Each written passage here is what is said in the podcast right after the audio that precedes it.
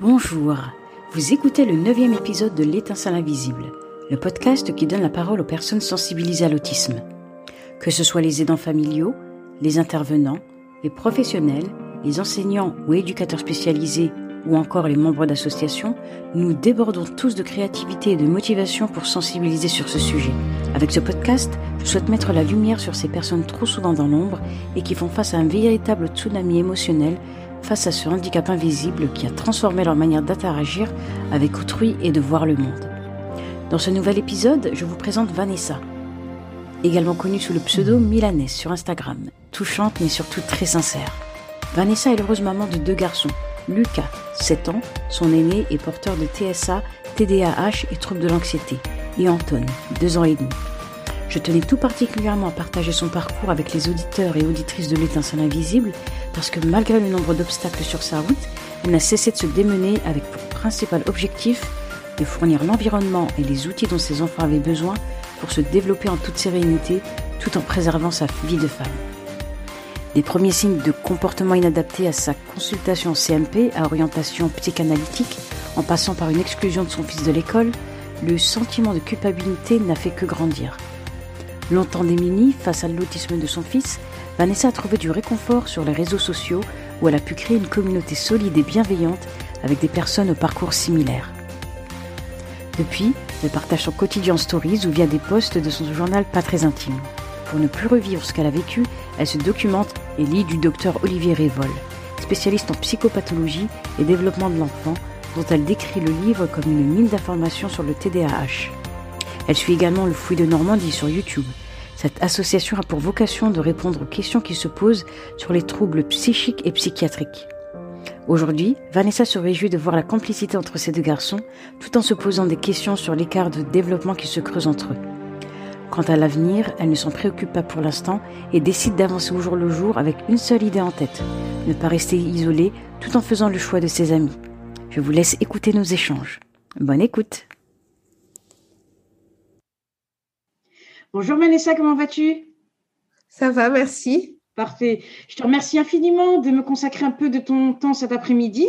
Juste pour situer le contexte, euh, je t'ai connue par le biais de Nelly, qu'on connaît via Instagram sous le pseudo Les couleurs de nos vies. Et c'est vrai que je te suis euh, moi-même depuis quelques temps sur Instagram. J'ai eu l'occasion d'échanger avec toi en amont de l'enregistrement. Et c'est vrai que très vite, j'ai su que je voulais partager ton expérience avec les auditeurs et les auditrices de l'étincelle invisible. Tu as un parcours euh, qui est semé d'obstacles. Et pourtant, j'ai l'impression qu'aujourd'hui, tu gères ta, ta famille d'une main de fer. Et avant de revenir en détail là-dessus, je te laisse te présenter dans un premier temps. Merci beaucoup, en tout cas pour tes mots, ça me touche euh, beaucoup. Euh, donc, je m'appelle Vanessa, je suis euh, en couple avec toujours mon mari, avec qui j'ai eu deux enfants. Lucas, qui a 7 ans, qui est donc porteur d'un TSA, d'un TDAH, d'un trouble de l'anxiété et de différents troubles 10 et d'un petit garçon de deux ans et demi, Anton, qui, euh, lui, pour l'instant en tout cas, euh, ne présente pas de troubles euh, particuliers de type ni TSA ni TDAH. pour l'instant, ça serait juste un trouble de l'oralité, une hypersensibilité au niveau sensoriel, au niveau de la bouche uniquement. D'accord. OK. Euh, bah, si tu veux bien, j'aimerais quand même qu'on parle euh, un peu plus de Lucas euh, et notamment de son handicap et de un peu comprendre en fait comment se sont passés les premières, on va dire les premiers signes liés à ce handicap et dans quelle mesure vous avez décidé de faire poser un diagnostic? en fait, avec Lucas, au départ, je n'avais pas d'expérience avec des enfants, donc je ne pensais pas qu'il y avait une particularité chez lui c'est euh, vraiment quand il est rentré euh, à l'école que des professionnels, notamment la maîtresse, ont mis le doigt sur des mm, problématiques de comportement, notamment avec les autres enfants, mais aussi au sein même de la classe, puisqu'il refusait de participer à des activités de groupe. Il n'échangeait pas euh, avec les autres camarades à la récréation, il jouait tout seul dans son coin. Et quand d'autres enfants essayaient de venir interagir avec lui, il avait des réflexes de, violence du type euh, il mordait, euh, il frappait. Et il avait pas mal de comportements inadaptés, euh, du style blesser des enfants avec un bâton sans faire exprès. Et c'est vrai qu'on a, à ce moment-là, avec mon mari, on s'est posé des questions et puis l'école m'a un petit peu incité à aller consulter Donc au départ, j'ai voulu consulter un pédopsychiatre, mais ce pédopsychiatre était euh, overbooké, donc il n'a pas pu nous recevoir. Et euh, je me suis dirigée vers un CMP, ce qui, euh, pour moi, n'a pas été une bonne expérience, puisque approche psychanalytique et donc culpabilisation des parents. On n'a pas voulu diagnostiquer l'autisme de Lucas, on m'a parlé plutôt de problèmes comportementaux liés. Euh, alors, ils ont associé ça à des problèmes de l'enfance euh, qu'a connu mon mari et, des problèmes d'enfance aussi que j'ai que j'ai eu. Et euh, ça aurait été l'origine en fait du trouble de Lucas qui vivait lui d'une certaine manière nos expériences passées. D'accord, d'accord. Et tout ça s'est passé sur quel laps de temps? Donc Lucas. Alors ça, ça s'est passé donc, ben, j'ai saisi le CMP. Lucas avait trois ans. Et donc, on a suivi euh, cette psychothérapie familiale jusqu'à ses quatre ans. Puis ensuite, nous avons déménagé en Corse. Et lorsque nous avons déménagé en Corse, j'ai demandé à être suivi au CAMS. Euh, et euh, là, c'est pareil, on a eu un suivi toujours psychanalytique, mais un peu plus global, puisque Lucas a pu avoir des séances de psychomotricité, des séances avec une orthophoniste, euh, il voyait également euh, une psychologue. Et on avait de temps en temps des rendez-vous médicaux avec le médecin qui euh, centralisait, on va dire, la thérapie. Et là aussi, un refus de vouloir diagnostiquer quoi que ce soit parce qu'on estimait que Lucas était trop jeune. Moi, je parlais à l'époque de, troubles du déficit de l'attention. Je n'évoquais pas trop l'autisme parce que je, je, pensais, comme beaucoup de personnes, que l'autisme euh, était, alors c'était le stéréotype que je me faisais, mais l'enfant qui bave, qui fait du flapping, euh, qui penche la tête, qui a vraiment euh, des comportements très, oui, très stéréotypés comme on peut l'imaginer actuellement. Et quand moi j'ai parlé d'autisme à d'autres professionnels, on m'avait dit que Lucas n'était pas concerné par ça. Donc c'est vrai que nous, on s'était plutôt centré sur le TDAH et le, le, SCAMS, à l'époque, ne voulait pas poser de diagnostic, euh, préférant, c'était leur mot, euh, privilégier une prise en charge individuelle sans poser d'étiquette. Et en fait, on, on m'opposait toujours le fait que euh, je cherchais, moi, en tant que maman, à, trop vouloir mettre une étiquette sur mon enfant. D'accord. Et en fait, Lucas, à, la, à ses six ans, est passé au CMP, donc, dont on était euh, référent géographiquement, puisqu'à 6 ans, euh, le CAMS n'était plus compétent. Et euh, là, pareil, la pédopsychiatre me reçoit, refusant tout diagnostic aussi, toujours avec ce discours de vouloir personnaliser au maximum la prise en charge de Lucas, sans nier les vrais comportements. Et là, en revanche, on était moins sur une, une approche psychanalytique, puisque la pédopsychiatre reconnaissait les, problèmes de comportement de Lucas, et, euh, mais sans vouloir toujours poser une étiquette. Elle, c'était vraiment encore, euh, je refuse de poser une étiquette sur les enfants. Et il se trouve que Lucas, dans le cadre de sa scolarité, ça a toujours été plus ou moins chaotique, parce que refus de travailler, parce euh, parce qu'il faisait des crises suite à des frustrations, parce que toujours un problème de comportement avec les autres. Et ça aboutit euh, pendant son CP à une exclusion de l'école parce que quand son AVS a été absente, il a mal géré cette absence mhm. et il a euh, fait une crise avec une maîtresse qui n'était pas du tout bienveillante en plus. Et il a par exemple jeté tous les livres de la bibliothèque de la classe par terre. Et euh, la maîtresse a tout fait pour qu'il soit exclu. Il n'a jamais violenté personne, il n'a pas violenté sa maîtresse, mais on l'a exclu parce que lorsque l'AVS est revenu, on lui a dit qu'il fallait faire attention parce qu'elle avait été opérée, qu'elle était, euh, euh, malade et fragile. Ça l'a angoissé et il a continué ses crises. Et on m'a dit, mais vous voyez, c'est pas à cause de l'absence de l'AVS. Lucas est ingérable. Et on a reçu euh, une décision d'exclusion de Lucas temporaire dans l'attente de l'organisation d'une ESS pour décider de la reprise ou pas des cours pour Lucas. Et donc là, je suis allée voir euh, à nouveau la pédopsychiatre du CMP qui a bien accepté de poser son diagnostic, qui nous a dit en fait ce qu'il avait écrit dans le dossier de Lucas, c'est-à-dire qu'il y avait un TSA, un TDAH et un trouble de l'anxiété. C'est-à-dire qu'à la base, on avait quand même, enfin, les professionnels avaient quand même une idée ou avaient posé des mots, mais qu'on ne te l'a pas communiqué. Non, Non, ils avaient déjà une idée de ce qu'avait Lucas, mais ça m'a jamais été, euh, ça m'a jamais été dit en fait. Est-ce que tu sais pourquoi? Parce que c'est, ça me semble totalement aberrant de. Moi, ce qu'on m'a opposé, c'est qu'ils avaient l'impression que je demandais trop à mettre une étiquette sur mon enfant, parce que dès le début de la prise en charge, c'est vrai que c'était la question que je posais. Euh, à chaque fois que je voyais un médecin, pas à chaque fois que je voyais un légitime, hein c'est tout à fait. Mais quand je voyais le médecin qui centralisait les soins, je demandais qu'est-ce qu'a mon enfant? C'était la question. Qu'est-ce qu'il a? Expliquez-moi pourquoi il a ces comportements-là. Parce que quand on m'a dit que c'était moi, euh, je me suis dit mais si c'est moi qui suis responsable de ça, euh, il faut me l'enlever, il faut pas me le laisser si je suis responsable. Et j'étais dans une grande culpabilité. Et, euh, et, je ne sais pas pourquoi ils ont, ils ont continué à, à ne pas vouloir me communiquer son, diagnostic. Et il a fallu une exclusion de l'école pour qu'on me pose ce diagnostic. Donc euh, finalement, notre diagnostic TSA et TDAH, il est très récent. Et j'ai pas eu le réflexe, parce que personne ne me l'avait conseillé, d'aller consulter en libéral pour faire euh, oui, c'était avec un euh, D'accord. Ouais. et au-delà de ça, en fait, c'est vrai que je voulais revenir de, sur ton parcours avec ces organismes, le CAMS et le CMPP, parce que je comprends bien euh, c'est vrai qu'au début, quand on s'y connaît pas trop et qu'on a affaire à des professionnels, on se pose pas forcément de questions. Mais moi, si je revois mon parcours, c'est vrai que j'avais quand même un sentiment de, malaise. Je sentais bien que l'endroit, l'environnement n'était pas adéquat.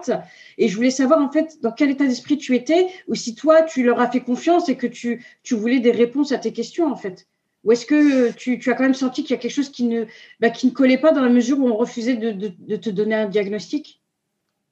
Bah, si tu veux, quand j'ai commencé par le premier CMP, euh, quand j'étais encore sur le continent, mhm. j'étais tellement dans la culpabilité que je ne me suis pas posé la question d'un manque de, de, fiabilité, si tu veux. Parce que j'étais vraiment dans l'idée que, oui, d'accord, j'étais responsable de la situation, j'étais une mauvaise maman, j'avais euh, transmis euh, mes souffrances de l'enfance à mon enfant. Mon mari avait transmis, j'ai vu mon mari pleurer pour la première fois pendant cette psychothérapie familiale. Et euh, je m'en suis voulu. Mais d'un autre côté, je me suis dit, OK, si c'est notre faute, elle nous dit que c'est soignable par, ben, par une remise en question de, de notre famille. Et c'est ce que c'est vers quoi on tendait, c'est-à-dire qu'on essayait de changer euh, notre façon d'éduquer notre enfant. Même si moi, cette culpabilité faisait que j'essayais de passer le moins de temps possible avec mon fils. Mmh euh, je ne prenais plus de congés, je m'étais remise à temps plein parce que je me suis dit, mais si c'est moi qui suis responsable, il faut que je passe le moins de temps possible avec lui pour le casser le moins possible. C'est ensuite quand on est venu euh, en Corse, je suis tombée enceinte de mon, deuxième enfant.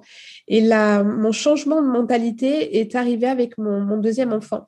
Déjà, la grossesse a été totalement différente puisque j'ai eu une grossesse avec un bébé très calme et je me suis rendu compte que Lucas, mon fils aîné, euh, était un bébé qui déjà in utero était très agité.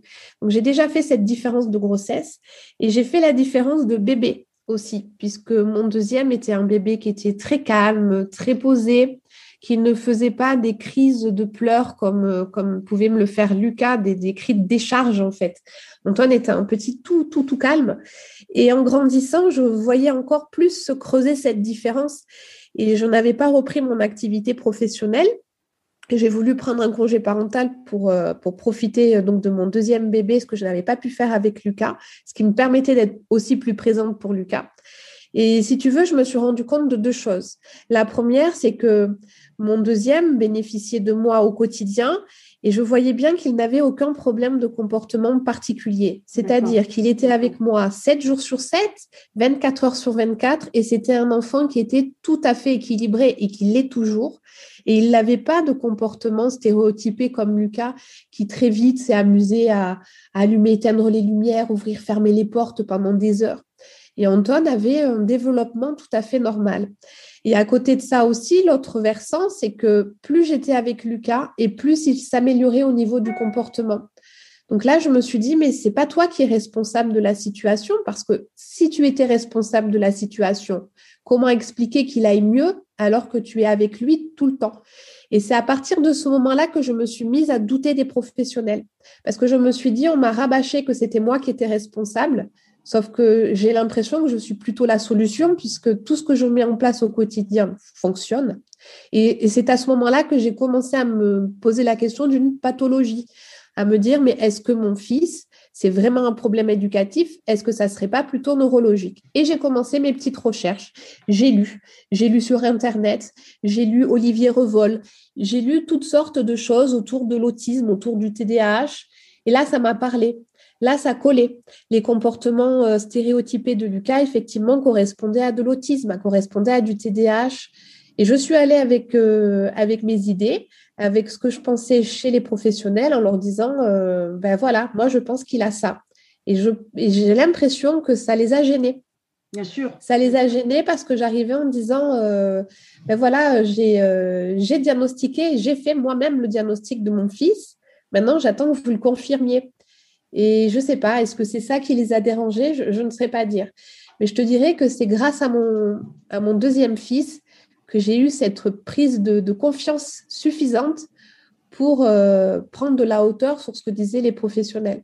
Mais c'est vrai qu'au début, non, j'ai suivi parce que, parce que quand tu es désemparé, moi j'avais des comportements qui étaient très, euh, euh, très déviants chez Lucas et j'étais mais désemparée, je ne savais pas quoi faire. Donc quand on m'a dit, il ben, faut aller au CMP, je suis allée au CMP c'est une question d'opportunité, de, chance. Mais bon, le plus important, c'est que clairement aujourd'hui, euh, comme je disais, tu as, tu as repris du poil de la bête et je, j'ai bien senti, moi, en échangeant avec toi, que tu, euh, que tu sais exactement ce que tu dois faire et que tu te laisseras plus euh, mener par le bout du nez. Quoi. c'est ça le plus important. Non, et puis surtout, moi, c'est ce que je répète beaucoup sur ma page, euh, c'est de s'entourer.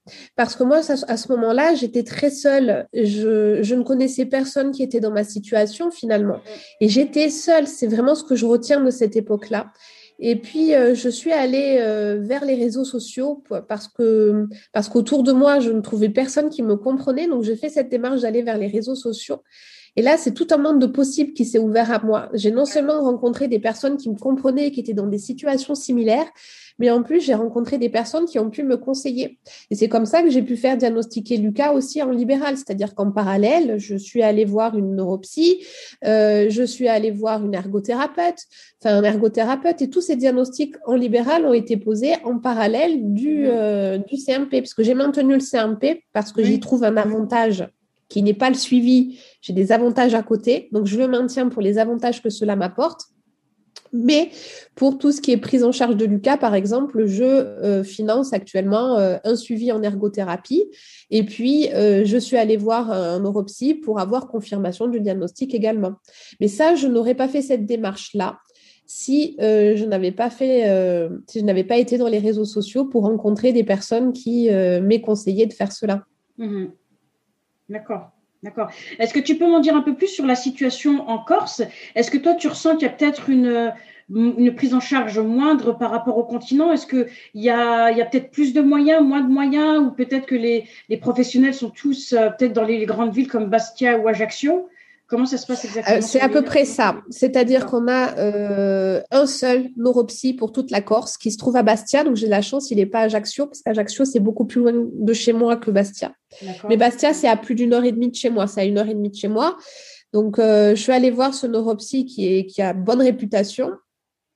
Et, et ensuite, il m'a envoyé vers une neuropsychologue pour, pour poser le diagnostic, mais pareil, qui se trouve à Bastia. J'ai également vu un ergothérapeute avec une excellente réputation qui se trouve sur Bastia. Moi, là où j'habite, c'est un désert. Il n'y a que le CMP concrètement. Et pour mhm. un suivi, euh, j'ai envie de dire, hebdomadaire de mon enfant, je ne peux pas l'amener décemment à Bastia une fois par semaine faire un suivi. C'est pas possible. Lucas, la voiture, c'est quelque chose qui le fatigue énormément. Donc, j'ai dû faire des choix. Et en revanche, j'ai la chance d'avoir trouvé une ergothérapeute qui surfe un peu sur cet aspect euh, désert euh, médical mhm. et qui euh, s'est mis à son propre compte et fait des visites à domicile. Donc, Lucas actuellement a une ergothérapeute qui vient à domicile. D'accord. Voilà. Mais c'est le seul suivi, on va dire, utile qu'il reçoit. après, j'ai un éducateur, si, j'ai oublié de dire que j'avais un éducateur du CMP, mais qui est vraiment top, qui vient à domicile tous les 15 jours. D'accord. Voilà, et on fait un poids, on met en place des stratégies et il fait le lien à l'école puisque la semaine où il ne vient pas chez moi, il va à l'école. D'accord, d'accord, d'accord. Et, du coup, je suppose que vous avez une reconnaissance MDPH Oui, et c'est d'ailleurs pour ça que je reste au CMP parce que je sais que cette reconnaissance MDPH, c'est parce qu'aussi Lucas est en CMP. D'accord. Ah oui, carrément. C'est aussi. Je euh, pense. Parce que le, normalement, à partir du moment où on a un diagnostic euh, établi par un neuropédiatre, euh, euh, la MDPH ne devrait pas enlever cette reconnaissance. Après, en termes de. Non, on n'enlève pas cette reconnaissance si tu veux, mais je pense que je vois beaucoup de personnes, par exemple, avec un TDAH qui n'ont pas de reconnaissance MDPH de handicap. Moi, Lucas, ça lui permet, je pense, le oui, Je, ne saurais pas te dire si ça suffit ou pas. si est-ce que sans je pense qu'aujourd'hui, sans CMP, il aurait toujours cette reconnaissance MDPH parce que son dossier est là et que bien évidemment, son trouble, on sait qu'il n'a pas disparu. Mais mhm. je pense que ce CMP a un poids supplémentaire et honnêtement, euh, on, a, on a obtenu à chaque fois toutes les demandes que l'on faisait auprès de la, de la MDPH. L'autre point pour lequel je garde le CMP, c'est que ça me fait une présence en ESS. Lors de l'ESS à l'école, je ne suis pas seule. C'est pas euh, moi la maman euh, contre, euh, contre l'école. Et je sais que quand il y a eu cette exclusion de l'école pour Lucas, on a eu cette ESS qui a suivi l'exclusion. Et concrètement, c'était l'école contre nous, puisque même physiquement, hein, sur la table, on était d'un côté de la table et eux étaient à l'opposé, en face de nous. C'était vraiment un affrontement. J'ai eu l'impression de, me livrer à un affrontement. Et fort heureusement que dans mon camp, il y avait la psychologue et l'éducateur du CMP. C'est pour ça que je les garde, parce que ce sont euh, mes soutiens quand j'en ai besoin. et ce n'est pas un suivi trop lourd, puisque c'est une heure par semaine où mhm. Lucas va au CMP, et ça lui permet d'avoir des séances de psychomotricité, ce qui n'est pas négligeable et qui fait toujours un plus pour Lucas. Et la psychologue, certes, fait de la psychanalyse, mais elle ne fait pas que ça. Voilà. Donc, euh, donc, je le garde en me disant que ça ne va pas faire euh, du mal. Voilà. Mhm. Je ne pense pas que ça lui apporte énormément, mais je ne pense pas que ça lui fasse du mal. Donc, je le maintiens pour tous les bénéfices que l'on peut en tirer à côté. D'accord. Est-ce que toi-même, tu as fait le choix de te former sur euh, des méthodes à côté de ça, que ce soit, je ne sais pas si tu connais l'ABA ou peut-être le PEC, je ne sais pas si ton enfant est verbal ou pas. Est-ce que tu as toi-même essayé de, de mettre des choses en place? Totalement. Ben, c'est ce que je te disais dans mes recherches avant même qu'on me pose un diagnostic. Comme dans ma tête, je m'étais déjà euh, décidée sur le diagnostic qu'avait Lucas. Voilà, pour moi, il était TSA et TDAH. J'ai commencé à, réfléchir et à, et à rechercher euh, les solutions en fait face à ces crises. Qu'est-ce qui marche? Qu'est-ce qui peut marcher? Et c'est là que j'ai commencé à tester des, des techniques. Je sais que sur ma page, je parle beaucoup euh, des renforçateurs, par exemple. Mhm. J'utilise énormément les renforçateurs à la maison, que ce soit des renforçateurs immédiats ou des renforçateurs sur du plus long terme. Mais je les utilise beaucoup, ça m'a sauvé. Euh, mon, fils est verbal, hein.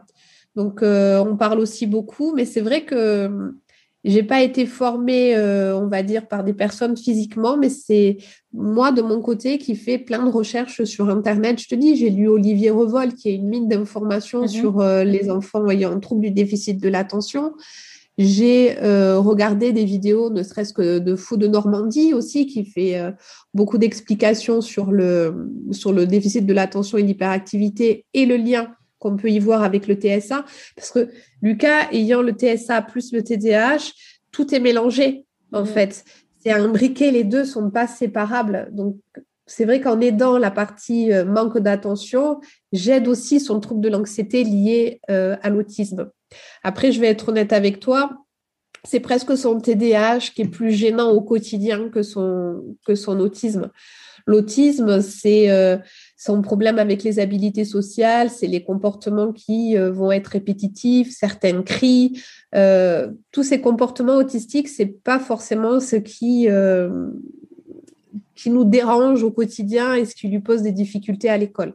Il a en revanche, il est très très hyperactif et c'est il a un gros problème d'attention et c'est vrai que c'est sur ça qu'on essaie de travailler le plus avec lui. On peut pas mener plein de combats. Il a que 7 ans et on peut pas euh, euh, attaquer tous les tous les aspects en fait de son trouble. Donc on on, fait des choix et on attaque sur des, sur des petits morceaux. J'ai eu un gros morceau à un moment donné puisqu'il fait de l'encoprésie. Donc, il a fallu euh, aussi l'aider et l'accompagner là-dessus parce qu'il se peux préciser euh, ce que c'est Donc, l'encoprésie, c'est qu'il euh, c'est qu'il se faisait dessus. Donc, il avait de l'émirésie, donc c'est l'urine. Il mhm. faisait pipi dessus. Mais l'encoprésie, il se faisait aussi ses selles dessus. L'encoprésie, c'est une forme de constipation, si tu veux. L'enfant se constipe et le corps rejette une partie des selles, mais c'est liquide parce que la, la selle dure est gardée dans le corps Et donc, il faisait comme de la diarrhée, mais plusieurs fois par jour sur lui. Il ne le sentait pas. Donc, il a fallu mettre en place beaucoup de choses. Et pareil, là, j'ai eu aucune aide ni du CAMS ni du CMP. Alors, on m'a dit oh, Ah oui, c'est grave. Vous en avez parlé? Je sais Bah oui, c'est ce que je suis en train de faire. Je vous en parle. Ah oui, c'est important. Mais on m'a pas donné d'astuce. On m'a rien dit. On m'a juste dit C'est grave. Bon. Et j'ai mis en place des rituels parce que je me suis aperçue et parce que j'ai lu que les enfants autistes avaient besoin de rituels. Donc, à la maison, on utilise beaucoup des rituels. Euh, on utilise le timer parce que mon fils euh, a des grosses angoisses liées au temps. Il angoisse énormément quand il ne sait pas euh, ce qui va se passer dans une heure ou quand il ne sait pas, il n'arrive pas à savoir ce que ça fait une heure en fait. Donc il a besoin d'un timer pour que visuellement il se rende compte de combien de combien fait une heure. Enfin, c'est plein de petites choses comme ça, mais c'est là où je vois les limites du CMP. Mm-hmm. C'est que j'ai pas d'astuce et c'est moi toute seule qui dois aller chercher ces astuces. D'accord. Euh, est-ce que tu peux peut-être nous parler un petit peu de la relation entre euh, Lucas et Anton? Comment Anton perçoit le handicap de Lucas, euh, si tant, est qu'il l'aperçoit et qu'il la voit comme tel Comment ils ont pu, comment ils interagissent au jour le jour? Lucas, euh, Lucas et Anton s'entendent très bien et je pense qu'Anton ne, ne voit pas la différence chez son frère parce qu'il n'a que deux ans et demi déjà et il ne connaît que son frère. Anton, je l'ai jamais fait garder Mhm. Pour lui, la référence, c'est son frère. Le comportement type, euh, c'est son frère.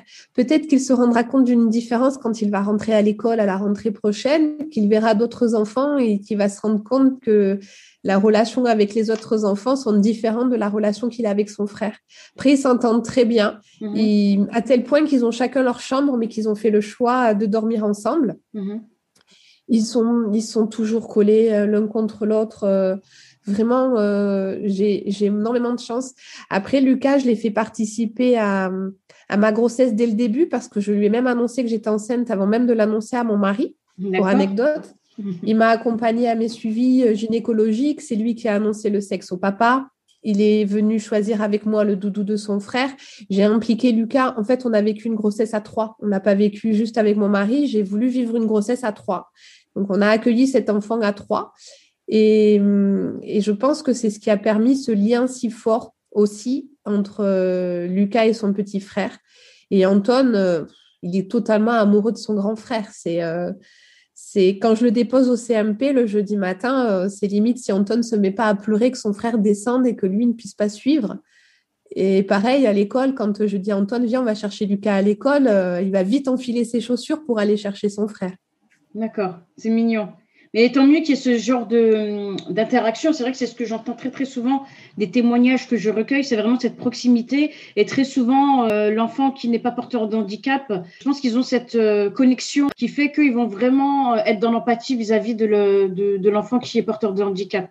Et je trouve ça super chouette en fait. Surtout pour les parents, je pense que ça doit beaucoup les soulager. Et, ah oui, c'est un soulagement.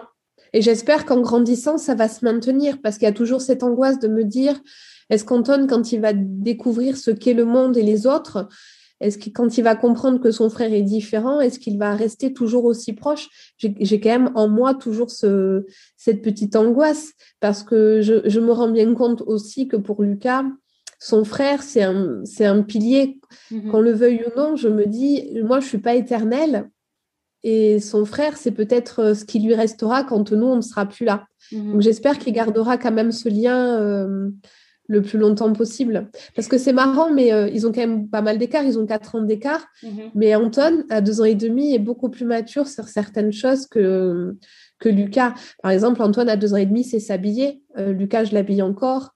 Euh, Antoine, c'est se brosser les dents. Lucas ne sait pas se brosser les dents. Il y a plein de situations comme ça où c'est mon fils de 2 ans et demi qui fait preuve de plus de maturité et plus d'autonomie. Et je me dis, plus ça va grandir et plus cette autonomie va se creuser, en fait. Et je vois bien qu'Anton va dépasser son frère à un moment donné. Et mhm. j'espère aussi que ça sera une stimulation pour Lucas, parce qu'il y a toujours aussi cette angoisse de se dire, euh, est-ce qu'il va pas y avoir une jalousie? En voyant que son frère, pour lui, tout va être plus simple. Il va peut-être avoir plus de copains, une vie sociale plus facile, peut-être une scolarité plus facile également. Il y a aussi cette inquiétude. Pour l'instant, il n'y a pas de, il n'y a pas de rivalité parce que c'est nous les parents qui sommes maîtres de cette rivalité en montrant qu'il n'y a pas de différence. Mais la vie va peut-être leur apporter ces différences Et j'espère que ça ne creusera pas un écart entre les deux je, pense vraiment qu'il va, bah, va voir son frère grandir et qu'il ne le verra pas de façon négative, tout au contraire. Et à côté de ça, ce que je voulais dire, c'est que euh, souvent, je me rends compte que les parents euh, d'enfants euh, porteurs de TSA, c'est vrai qu'on se met une pression énorme parce que notre perception du monde est très différente de la leur. Donc, très souvent, on va accuser le coup de, du rejet de l'école, les regards de travers à la caisse quand notre enfant a un comportement inadapté. Mais très souvent, je me dis que mon propre fils ne perçoit pas ces choses-là, en fait. C'est-à-dire Totalement quand je le questionne, eh ben, il a clairement zappé. Quoi. Et c'est plus moi en fait qui m'angoisse et qui me dit mais et j'ai vraiment pris du temps pour me dire allez, Warda, ça, ça sert à rien. Tu tu broies du noir, ça te ça t'apporte rien de positif. Et, au final, c'est vrai que ton fils ne, ne, le perçoit pas de cette manière. C'est dérangeant, c'est pas normal, c'est c'est voilà, c'est c'est pas super positif pour ton ni valorisant pour ton enfant. Mais dis-toi qu'au final, ton fils ne le perçoit pas, c'est l'essentiel. Ah ben c'est exactement, moi je vais pousser euh, ce que tu dis. C'est par, par exemple quand d'autres enfants se moquent de lui. Quand je vois d'autres enfants qui se moquent de lui, lui ne perçoit pas ça. Mhm. Lui, ce qu'il voit, c'est qu'il fait quelque chose et les enfants rient. Donc il se dit ah ben ils ont envie de rire avec moi.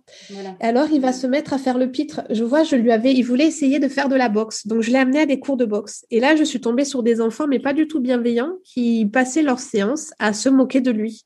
Et plus on se moquait de lui, et plus il faisait le pitre. Et lui ne, percevait pas la moquerie. Et c'est moi qui ai refusé qu'il continue le, la boxe parce que c'était pour moi que c'était devenu difficile de voir mon fils euh, être moqué par les autres. C'était pour moi que c'était difficile parce que lui n'en souffrait pas du tout. Pour lui, il, riait avec lui. Il n'avait pas compris cette nuance-là. Et à chaque fois, c'est pareil dans ses relations sociales, puisque j'ai vraiment un regard euh, très soutenu sur ses relations sociales. À chaque fois que je vois des enfants mal se comporter avec lui, je souffre plus que lui parce que lui ne se rend pas compte des choses. Mais comme je te l'ai dit, moi, ça, a été un travail de longue haleine pour vraiment me dire, allez, détache-toi. Parce qu'au final, dis-toi que l'énergie que tu vas dépenser pour ces gens qui n'en valent pas la peine et que tu ne reverras sûrement pas, c'est de l'énergie que je peux transformer positivement pour mon enfant, tu vois. Euh, mais aujourd'hui, je, voilà, c'est limite un réflexe de me dire, c'est pas grave, mon fils n'est pas impacté, allez, on continue, je continue mon chemin. Ben, sur le regard des autres, j'y arrive. Il m'a fallu du temps. ça a été du travail parce que le regard des autres a souvent beaucoup pesé à une époque. Petit à petit, maintenant, je, dis comme toi, c'est-à-dire que je ne gaspille pas mon énergie à souffrir du regard des autres. Ce qui, moi, me fait mal, c'est quand ça touche directement mon enfant. C'est pour ça que je te dis, par exemple, les moqueries. Et sur ça, j'ai du mal à me détacher. Et d'un autre côté, c'est ce que j'explique à mon mari. Je, je lui dis, mais si je l'explique à Lucas, ça va lui révéler la vérité. Et je le préfère ignorant de cette vérité. Je préfère qu'il continue à penser que les autres ne se moquent pas de lui. Non, non, je comprends. Je comprends l'approche. Euh, je souhaiterais maintenant aborder la question de, entre guillemets, de l'impact du handicap de ton fils sur vos vies. Je comprends qu'aujourd'hui, tu, tu n'es pas, es encore en congé parental ou tu... Alors, j'ai arrêté mon congé parental. Je suis plus en congé parental depuis le mois de décembre dernier et euh, j'ai fait une demande à mon travail de congé pour présence parentale. Et pareil, j'ai fait cette double demande aussi à la, à la CAF. Donc, normalement, je vais être bénéficiaire de, cette, de l'allocation euh, de congé pour une présence parentale. D'accord. Voilà, c'est mon statut, euh, c'est mon statut actuel. J'ai essayé, j'ai passé l'agrément d'assistante maternelle pour essayer de d'avoir une activité professionnelle qui, je pensais, allait être compatible avec euh, les problèmes de Lucas. J'ai vu vue les limites parce que assistante maternelle, c'est quand même euh, garder des enfants. Moi, je suis pas, je suis pas gardienne. Quand j'ai des enfants à la maison, je m'en occupe, je fais des mhm. activités. Euh, je, suis sollicitée parce que je leur donne de mon temps et c'est pas du tout compatible avec le fait d'aller à l'école euh, dès que l'école m'appelle parce qu'il fait une crise, donc je suis obligée de transporter toute ma tribu. Euh, c'est pas compatible non plus avec des périodes de déscolarisation où je dois lui faire l'école à la maison. Donc j'ai passé cet agrément, mais je, ne garde en ce moment qu'une petite en périscolaire. D'accord. D'accord. Et d'un point de vue social, est-ce que euh, comment ça se passe exactement? Je suppose qu'il y a quand même eu un impact. Il y en a dans la plupart des cas. Est-ce que tu peux nous en, tu peux m'en dire plus?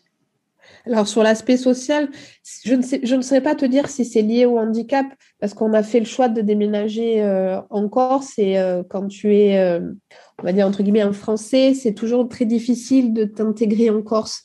Euh, je pense qu'en plus, avec un enfant différent qui euh, n'arrive pas lui-même à nouer euh, des liens à l'école, c'est peut-être encore plus compliqué. Mais euh, moi, mon lien social, je le crée beaucoup avec Instagram. Oui.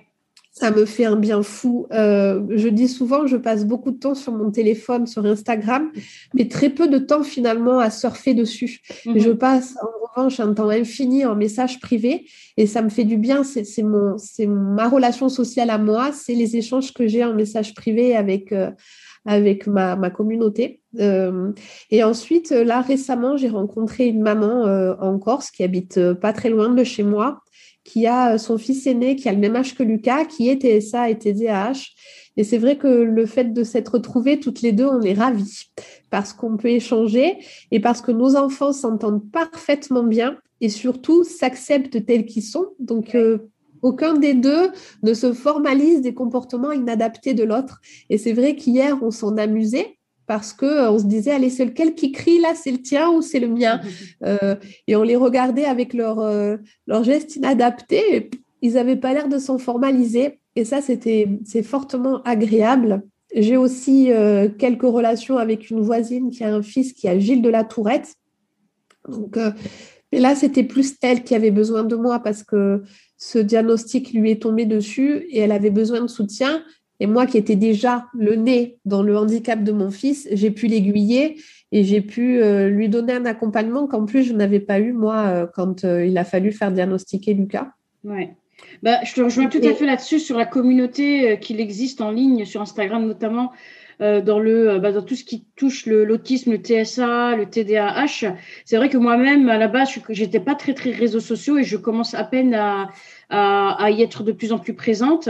Je suis vraiment étonnée de la bienveillance qui y règne. Quoi. Et c'est vraiment un soutien euh, qui est plus que la bienvenue. Ah ben on est un petit noyau, si tu veux. Si tu regardes, on est un espèce de petit noyau. Euh, tiens, Océane, euh, Delphine, on est tous un petit peu Nelly, on est tous un petit peu interconnectés les unes aux autres, si tu regardes. Euh, et, on se suit toutes. Et c'est vrai que même des fois, certaines, il y en a certaines à qui je parle vraiment tous les jours. Mhm. Et puis, il y a d'autres personnes à qui je parle un peu moins. Mais comme tu dis, je vais aller voir leur story. Je suis au courant de tout ce qui leur arrive. J'interagis, j'envoie un petit message. Mais tu vois, hier, j'ai fait une story où j'étais euh, le matin pas très bien parce que ça faisait plusieurs jours que Lucas était difficile. Et, euh, ben, j'ai trouvé du soutien parce que j'ai eu plein de messages, plein de messages de, de, personnes qui sont venues, des fois pas dire grand-chose, juste je suis là si tu as besoin, juste un petit cœur des fois.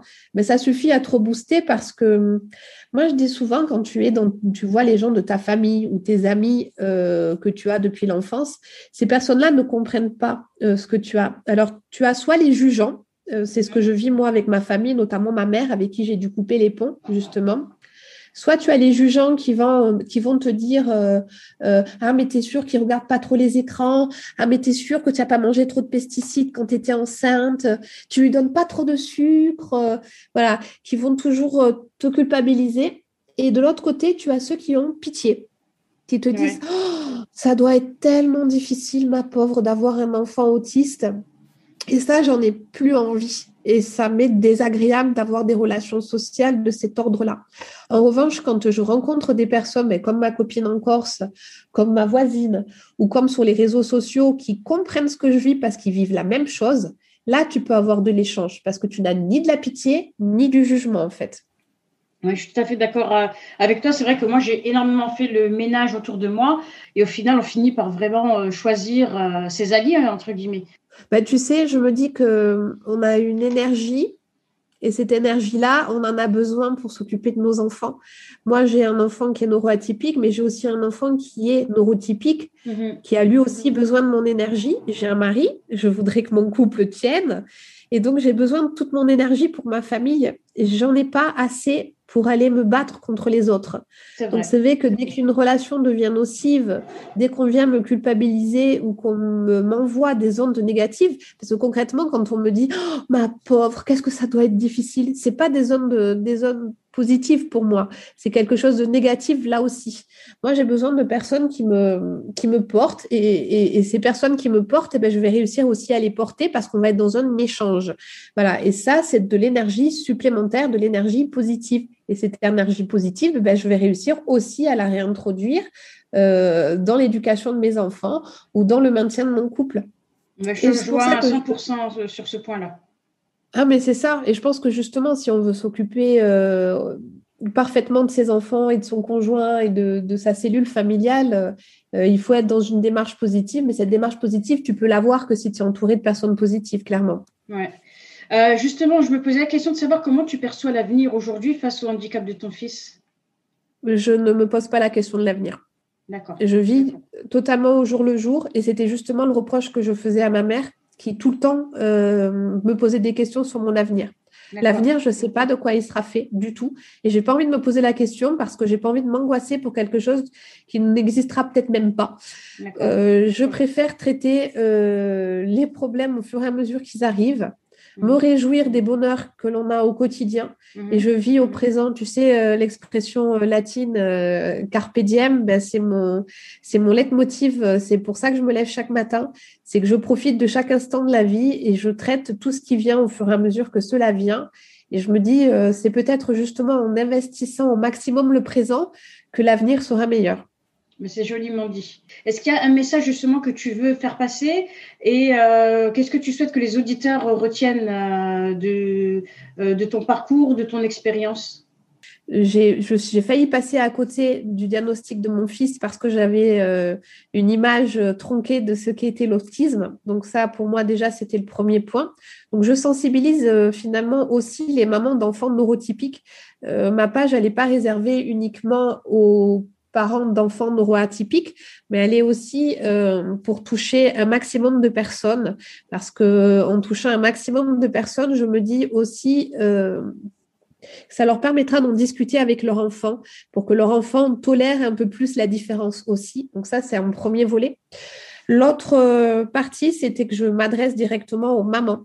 Euh, moi, le conseil que je donne euh, vraiment à toutes les mamans, c'est de se rapprocher un maximum des personnes qui les comprennent. Mm. N'allez pas vers des personnes qui vous jugent, n'allez pas vers des personnes qui ont pitié.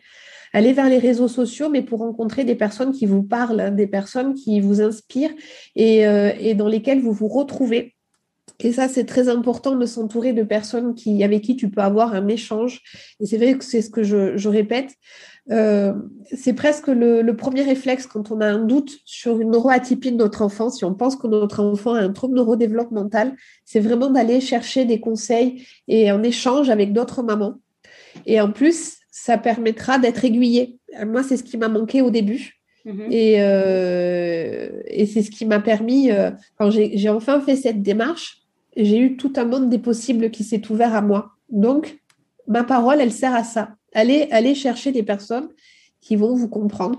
Je suis là autant que possible, mais on est plein d'autres aussi à pouvoir tendre la main. D'accord. Super. On se dirige tout doucement vers la fin de ce podcast. Avant de, euh, bah, de clôturer et te remercier à nouveau, je voulais euh, te donner l'opportunité de partager justement le détail de ta page euh, Instagram. Au départ, j'avais créé une page qui s'appelait Vano et sa tribu, qui était centrée sur mon activité d'assistante maternelle où je, enfin, je partageais des activités manuelles. Sauf que petit à petit, j'ai fini par ne plus trop parler d'activités manuelles et de commencer à parler du handicap de Lucas et plus généralement de parentalité. Parce que c'est vrai que le handicap de Lucas m'a permis de me poser beaucoup de questions sur la parentalité en général, parce que j'ai aussi un enfant qui n'est pas porteur de handicap. Et euh, j'ai voulu euh, ben, créer cette page milanaise pour ne parler que de parentalité. Donc, je tiens une forme de journal qui n'est pas très intime. Donc, je commence toujours mes posts par cher journal, par très intime. Et euh, ben, je partage avec la communauté qui le souhaite des questionnements que j'ai autour de la parentalité que ça touche ou non au handicap. Et en story, je partage toujours des activités manuelles que je fais avec mes enfants. Lucas étant scolarisé que partiellement, je lui fais les cours, donc je partage également en story euh, tout ce qui touche euh, à son instruction en famille. Et je partage également notre découverte de la Corse, euh, nos randonnées, etc. Et, et puis mes états d'âme, tout simplement aussi. Et sous quel pseudo on peut te retrouver? Milanès, M-I-2-L-A-N-E-2-S. Super, ben j'invite tous les auditeurs et auditrices à venir euh, te suivre et à interagir avec toi. Euh, encore une fois, Vanessa, je te remercie infiniment de m'avoir consacré euh, du temps cet après-midi. Et je trouve vraiment que ton parcours bah, reflète beaucoup de d'expériences que des mamans comme nous ont vécues. Et c'est pour ça que je tenais vraiment à, à te donner l'opportunité de, de, la partager, parce que je pense que ça peut donner de l'espoir de se dire, en effet, les, les, débuts ont été difficiles, mais à un moment donné, voilà, on a on a repris le contrôle de nos vies et il y a possibilité vraiment d'avancer pas à pas et d'apprécier des moments de bonheur. C'est ça. Mais je voulais te remercier toi de m'avoir invité. Ça m'a touché énormément que tu que tu aies envie de partager mon expérience. Et euh, je voulais juste dire, euh, enfin.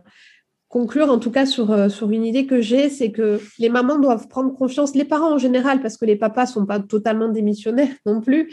Euh, il faut se faire confiance et, euh, et, je pense que on, nous sommes la première solution de nos enfants. Je, je, je, le dis beaucoup sur ma page. Je dis la maman, c'est pas le problème de l'enfant, c'est sa solution. J'ai longtemps cru que j'étais le problème de mon enfant et mon enfant va mieux depuis que j'ai compris que j'étais sa solution. Ben c'est super, c'est un beau euh, mot de la fin. Euh, je te remercie infiniment Vanessa et puis ben, je te souhaite une très bonne continuation. Et on se retrouve en ligne. Merci beaucoup. Merci à toi. C'est ainsi que s'achève le neuvième épisode de l'étincelle invisible. J'espère que le témoignage de Vanessa t'inspirera à toujours aller de l'avant. Lui donner la parole à travers ce podcast, c'est quelque part ma manière de lui faire un clin d'œil d'encouragement après tout ce qu'elle a traversé. Comme elle le dit si bien, nous ne sommes pas seuls et se soutenir les unes les autres ouvre le champ des possibles. Alors si toi aussi tu souhaites partager ton parcours et comment tu as su rebondir face au handicap bien proche, je t'invite à me contacter via la page Instagram de l'étincelle invisible. Tu as aimé cet épisode et tu aimerais me soutenir? Rien de plus simple. Tu peux mettre 5 étoiles sur Apple Podcast ou me suivre sur les réseaux sociaux. J'adore faire de nouvelles rencontres et surtout échanger avec mes abonnés. En attendant le dixième épisode, j'espère te retrouver bientôt en ligne.